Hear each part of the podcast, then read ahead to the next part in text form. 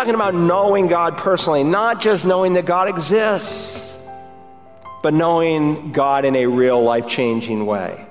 And that happens when you repent and believe. Jesus made this statement in Luke 13 Unless you repent, you will all likewise perish. Hello, and welcome to Search the Scriptures, the daily radio program of Dr. Carl Broggi. Pastor Broggi is the senior pastor at Community Bible Church in Beaufort, South Carolina. We are working on a study of the book of Jonah, and today, Pastor Carl begins a new message from Jonah and examines the second commission that God gave Jonah. This time, we'll see Jonah's obedience, which results in a great revival in Nineveh, from the great to the small. It's not through a feel good message, but rather a message of destruction that this rival springs from. Join us now in Jonah chapter 3, beginning in verse 5. I want to invite you to take your Bibles and turn to the prophet Jonah chapter 3. If you are here for the first time, we've been working our way chapter by chapter, verse by verse. This is the seventh of what I project to be 10 messages on this book. Now, I know there are many new people here each time, some listening, some on our other campuses, and so let me set the record of this historical event so you know where we are. And I know it's helpful to review too for our regular people because I want to embed these details in your life. As we go through the book of Jonah, I want the book of Jonah to go through us because it's the Word of God that's implanted in the heart that the Spirit of God uses to renew our thinking and to make us more like Christ. Now, if you remember in outlining the book, there are two great commissions in chapter 1 and verse 1, the first commission is given. It says, Now the word of the Lord came to Jonah the son of Amittai. And then in chapter 3 and verse 1, we have the recommission of Jonah. Now the word of the Lord came to Jonah the second time. And so in chapters 1 and 2, we have his first commission to go preach to the Ninevites. And we studied how he disobeyed and he went in the opposite direction. Now, the word of the Lord came to Jonah the second time. And so in chapters 1 and 2, we have the commission of Jonah. He is called to go to Nineveh. He's supposed to go east. Instead, he goes west. He goes in the opposite direction. He doesn't want to go to Nineveh because he is God's prophetic instrument to preach the gospel, but he also recognizes that there's also a prophecy given by some of his contemporaries that will remind us that the Ninevites will become God's prophetic instrument to bring judgment on disobedient and idolatrous Israel. And he certainly doesn't want that. So he thinks if he can remove himself from the presence of God and get himself far enough away that he won't be able to accomplish the mission. And so, if you remember, God hurls a great storm on the sea. The sailors are frantic. They fight against the storm. Finally, they take lots. The lot falls providentially on Jonah. They don't know what to do. And then they decide to throw him overboard. Because those whom the Lord loves, he disciplines. And if you are running from God this morning and you really know the Lord, you will meet God in his chastisement. And so the prodigal prophet of chapter 1 becomes the praying prophet in chapter 2. He's in the belly of the great fish. And if you look at chapter 2 and verse 9, you will read, He says, I will sacrifice to you with the voice of thanksgiving. That which I have vowed I will pay. Salvation is from the Lord. He's not going to get relief until he purposes in his heart to keep the vow that he had made when God called him as a prophet. And so that great fish couldn't stomach him any longer. And again, in God's providence, he threw him up.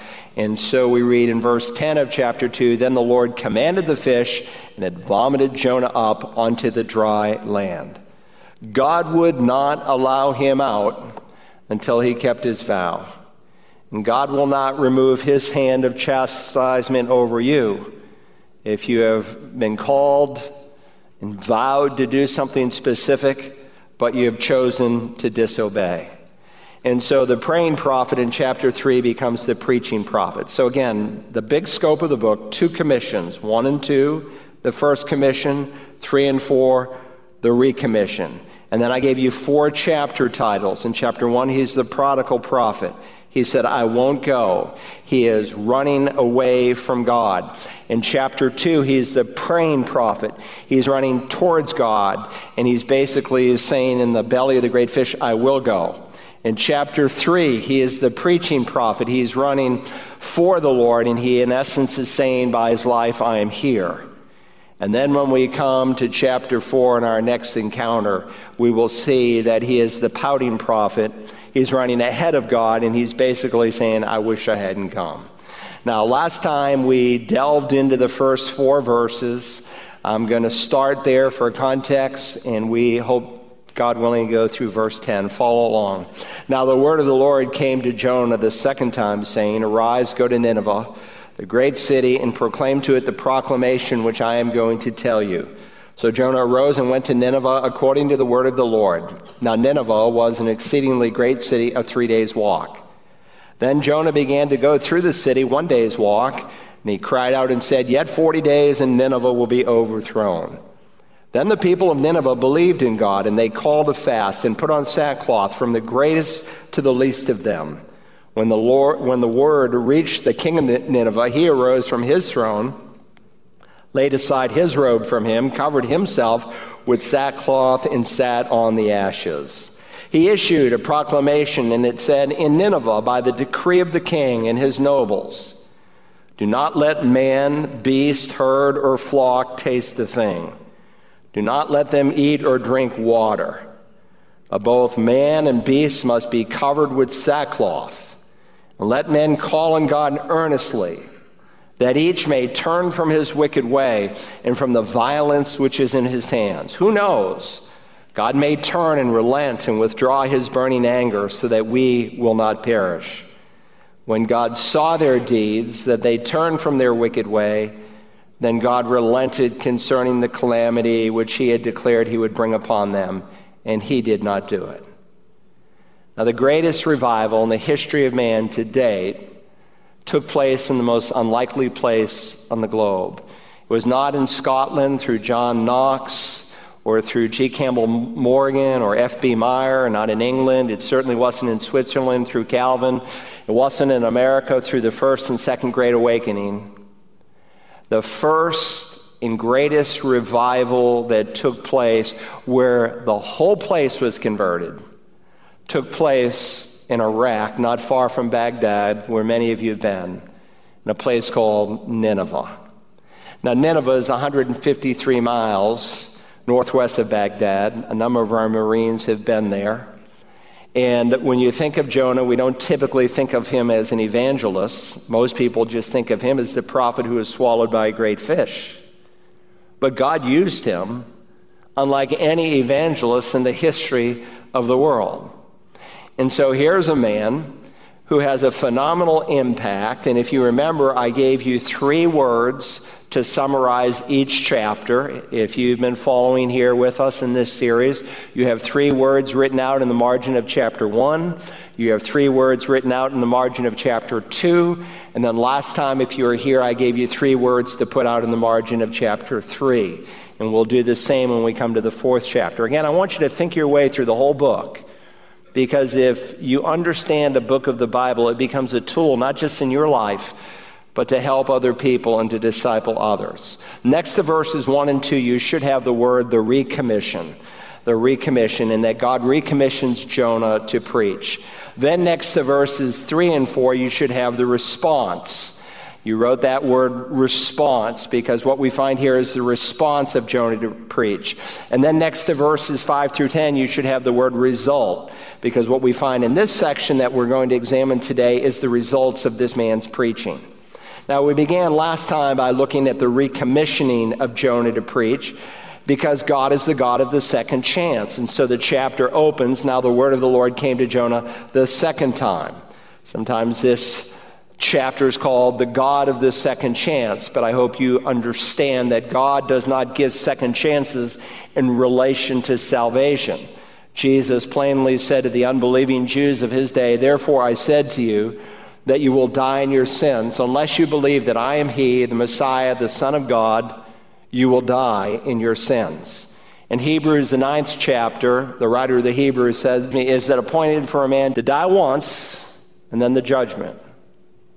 You die, and then you don't experience reincarnation. You don't experience a second chance at salvation where someone comes to you in Hades and preaches the gospel to you, as Clark Pinnock, a so called Christian evangelist, said.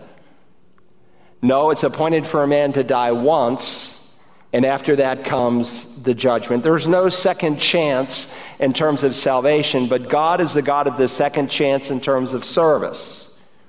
Now, if you've read and studied the book of Hebrews and you know it well, there are six warning passages in the book. And one of the underlying themes in Hebrews is that if you put God off long enough, you'll lose your second chance. God can shelve you if you ignore His grace, His prodding through His chastisement. But Jonah, he stops fleeing. He repents. And so we read in the opening verse the word of the Lord came to Jonah the second time. Now, I want you to see his response as it's unfolded here in verse 3. So Jonah arose and went to Nineveh according to the word of the Lord. Now, Nineveh was an exceedingly great city, a three days' walk. Now, what a difference between the first commission and the second commission. In chapter 1 and verse 1, but Jonah rose up to flee. But now in chapter 3 and verse 1, so Jonah arose and went.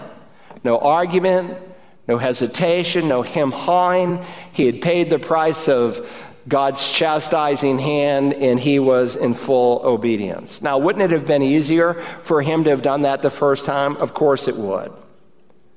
You say, was God inconvenienced? God is never inconvenienced. God doesn't need anything. You know, people talk about God needs our help. God doesn't need our help. That's misrepresenting the living God. God is totally complete in himself. He needs nothing. When we are disobedient, God is not inconvenienced, we are inconvenienced. And so in verse 2, we studied arise, go to Nineveh. Notice how it's described in verse 2 the great city and here in verse 3, now Nineveh was an exceedingly great city, a three days walk. And if you were here last week, we saw how archaeology has shed quite a bit of light on the greatness of this city. There was an inner wall, there was an outer wall. The inner wall ran two and a half miles along the Tigris River and then another eight miles around the perimeter of the city. And outside of that inner wall, there was an outer wall that was 75 miles in circumference. It was wide enough for three chariots to ride across its top side by side. It was 50 feet high and 40 feet wide. And between these two walls, you have Nineveh and Greater Nineveh. And some of you wrote out in your margin, and I know some of you are new here and you don't have a Bible, and that's okay. I get it. You've never needed one before when you come to church.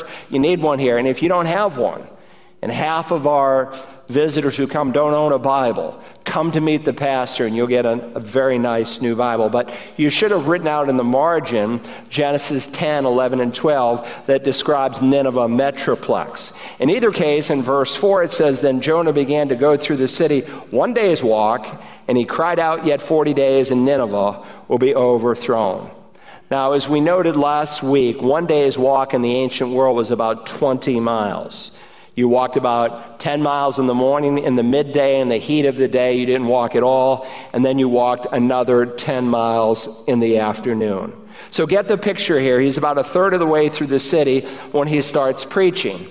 Now remember, this is a wicked, violent group of people. As the archaeological record unfolded, and I gave you pictures of actual writings on their gates, some of their artwork, and not to mention some of the writings that have survived, not to mention the prophet Nahum, who comes a hundred years later and he describes how they returned back to their wickedness.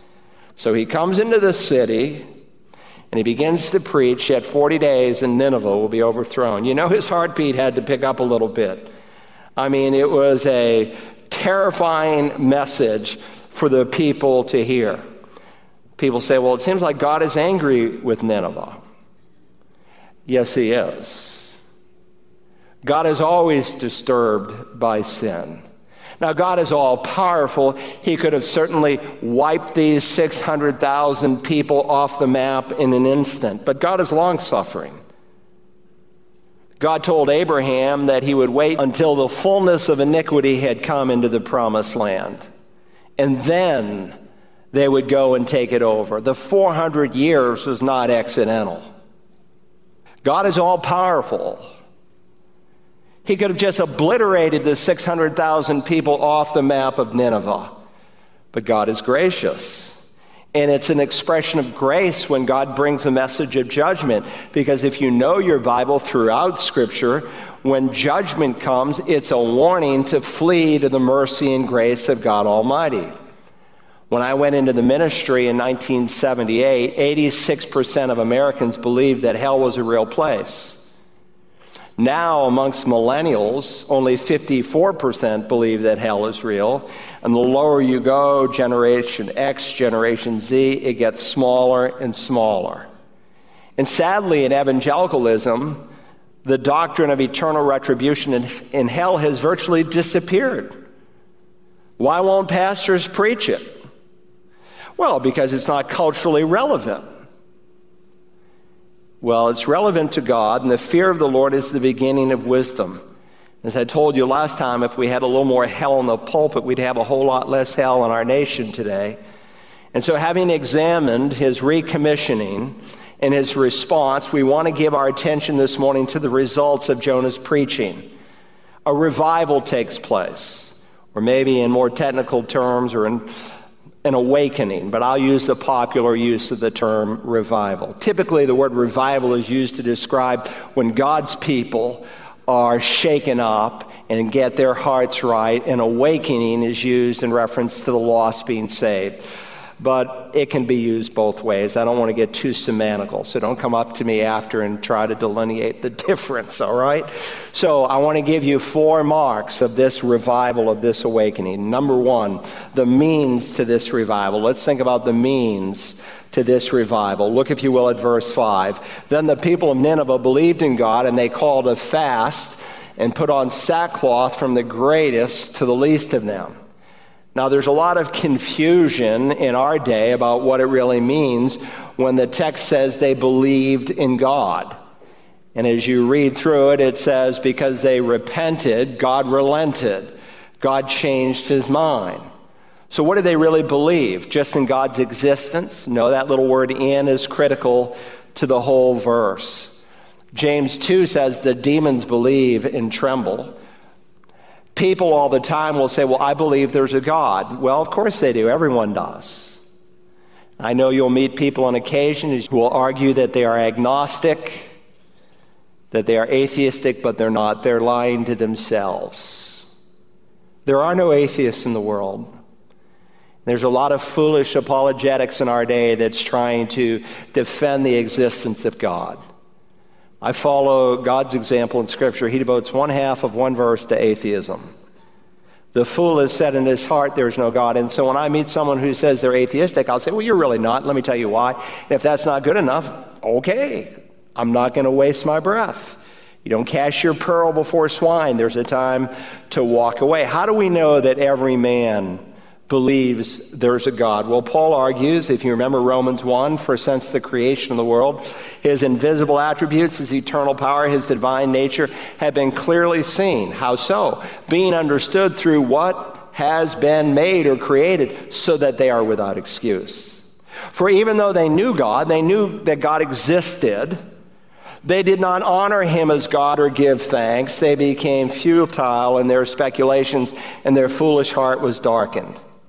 So there's a sense in which all men know that there's a God. They know it, one, through the creation around them, but two, through the conscience within. And so when you come to Romans 2, for when Gentiles, and here the word Gentile is being used not to describe a, a non Jew, but basically a raw pagan. For when pagans, you could say, who do not have the law, meaning they don't have a Bible, they've never seen the Ten Commandments, when Gentiles who do not have the law do instinctively the things of the law, these not having the law are law to themselves. How so? In that they show the work of the law written in their hearts, their conscience bearing witness in their thoughts, alternately accusing or else defending them. So not only has God written his word here in printed pages, he's written it here in the human heart. so that people who've never seen a Bible instinctively know the moral law of God and that their conscience either defends them or accuses them. Who are they pleasing or displeasing? The God who created them. So the God who made them has revealed himself to them. And in that sense, they know God. But please understand that is very different from the terms of the new covenant where the scripture says we can know God. Listen to these words from Jeremiah chapter 31. He writes, Behold, days are coming, declares the Lord, when I will make a new covenant with the house of Israel and with the house of, Ju- with the house of Judah. Now, if you know Jeremiah the prophet, he's looking down the corridors of time to what contextually he has just referred to as the time of Jacob's trouble. In the New Testament, it's called the Great Tribulation Period. And uh, while we are reading this morning the single biggest revival in the history of the world to date, the greatest revival is still in the future. And it will happen through the Jewish people in the land of Israel where they are converted and then they become God's spokesman to people across the world. And so through the two witnesses, through an eternal angel, through those people they convert, through the 144,000 Jewish evangelists, the gospel goes out to every tribe, tongue, and nation. It will happen during the tribulation period.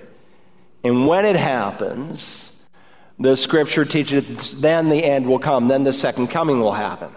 So the Jews today are not recipients in a real life changing way of the new covenant, except those completed Jews who know the Lord Jesus is their Savior. But most of the Jewish people are in unbelief. So the church is removed. It's called the rapture, the catching up of the church. And that seven year time frame known as the Great Tribulation unfolds.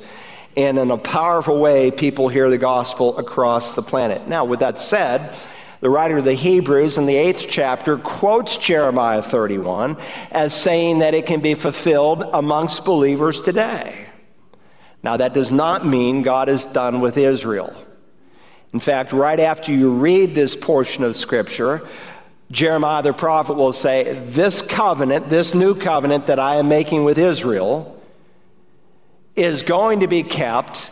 In fact, as long as the sun is in the skies, the moon and the stars are up there, that's how long I will be committed and faithful to Israel. And this is important because sadly, those in the Reformed camp of theology have obliterated Israel. They have said that the church has replaced Israel. The church has not replaced Israel. God is not done with the Jewish people. And so we're living in a lot of uh, ignorance when it comes to basic Bible prophecy. Someone asked yesterday, Do you think this could be World War III? I don't know. None of us know. It could be. But let's say, for the sake of argument, World War III unfolds in the next few weeks. Would it be different from World War I and World War II? Absolutely. Why? Because Israel's in the land. They weren't in the land during the First and Second World Wars. They are in the land. They became a nation just as God prophesied in a single day, and He's been gathering them from the four corners of the world. So I'm going to make a new covenant with the house of Israel and with the house of Judah, not like the covenant which I made with their fathers in the day I took them by the hand to bring them out of the land of Egypt, my covenant which they broke, although I was a husband to them, declares the Lord. But this is the covenant which I will make with the house of Israel in those days, declares the Lord. I will put my law within them, and on their heart I will write it and I will be their God, and they will be my people. He's describing a personal relationship with the Lord, an internal relationship with the Lord. And so he further says, They will not teach again each man his neighbor and each man his brother, saying, Know the Lord. Why? For they will all know me, from the least of them to the greatest of them, declares the Lord. For I will forgive their iniquity, and their sin I will remember no more. Look, that's only possible when you're born from above when you're born again. Here's how Jesus described the new covenant in John 17 in his high priestly prayer. This is the eternal life that they may know you, the only true God, and Jesus Christ, whom you have sent. He's talking about knowing God personally, not just knowing that God exists, but knowing God in a real life changing way. And that happens when you repent and believe. Jesus made this statement in Luke 13 Unless you repent, you will all likewise perish. At the ascension, he made this statement in Luke 24. He told them that repentance for the forgiveness of sins would be proclaimed in his name to all nations, beginning from Jerusalem. So Peter stands up on the day of Pentecost takes the Tanakh, reveals from their Old Testament scriptures that Jesus is indeed the promised Messiah. They're pierced to the heart. They say, Brethren, what must we do? And in one word, he says, Repent.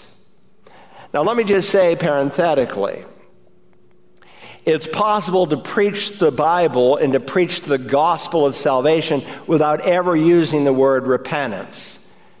You say, Pastor Carl, that sounds like double talk to me. Think your way through this very carefully. While every book of the Bible in some way teaches and preaches the work of Christ, there is one book in particular in the New Testament whom we are told its objective was to give us the plan of salvation. John will write in John 20, 30, so then many other signs Jesus also performed in the presence of the disciples, which are not written in this book. But then he adds, These have been written, these seven miracles, five that are unique to John's gospel prior to the resurrection. I've written what I've written, the works and words of Jesus Christ. Why? So that, here's the reason, you may believe that Jesus is the Christ, the Messiah, the Son of God, and that by believing you may have life in his name. This is why he writes this gospel, so people could be saved. And yet the word repent does not appear once in the Gospel of John. In fact, I would submit to any pastor that if you cannot preach the plan of salvation without using the word repentance, then you're probably misrepresenting the gospel. And so some in our reformed faith, they front load the gospel, almost making repentance a work like it's something that you do before salvation in order to believe, and it is not. Again, brethren, what shall we do? And in one word, Peter said, repent. Repentance is not an act or work one does for salvation. In fact, it is the complete opposite. It's turning from sin and admitting there is nothing you can do to save yourself. If you'd like a copy of today's message in its entirety, visit us online at searchthescriptures.org. You can also order a CD or DVD copy by calling us at 877 787 7478 and requesting program JNH7. You can also use the Search the Scriptures with Carl Broggi app available for smartphones and tablets. Perhaps you have a question you would like to ask Pastor Broggi personally. You can do that Tuesday mornings between 11 and noon Eastern during his live call in program, The Bible Line. Listen to The Bible Line online at wagp.net. Tomorrow we'll continue our message in our series from the book of Jonah. Join us then as we search the Scriptures.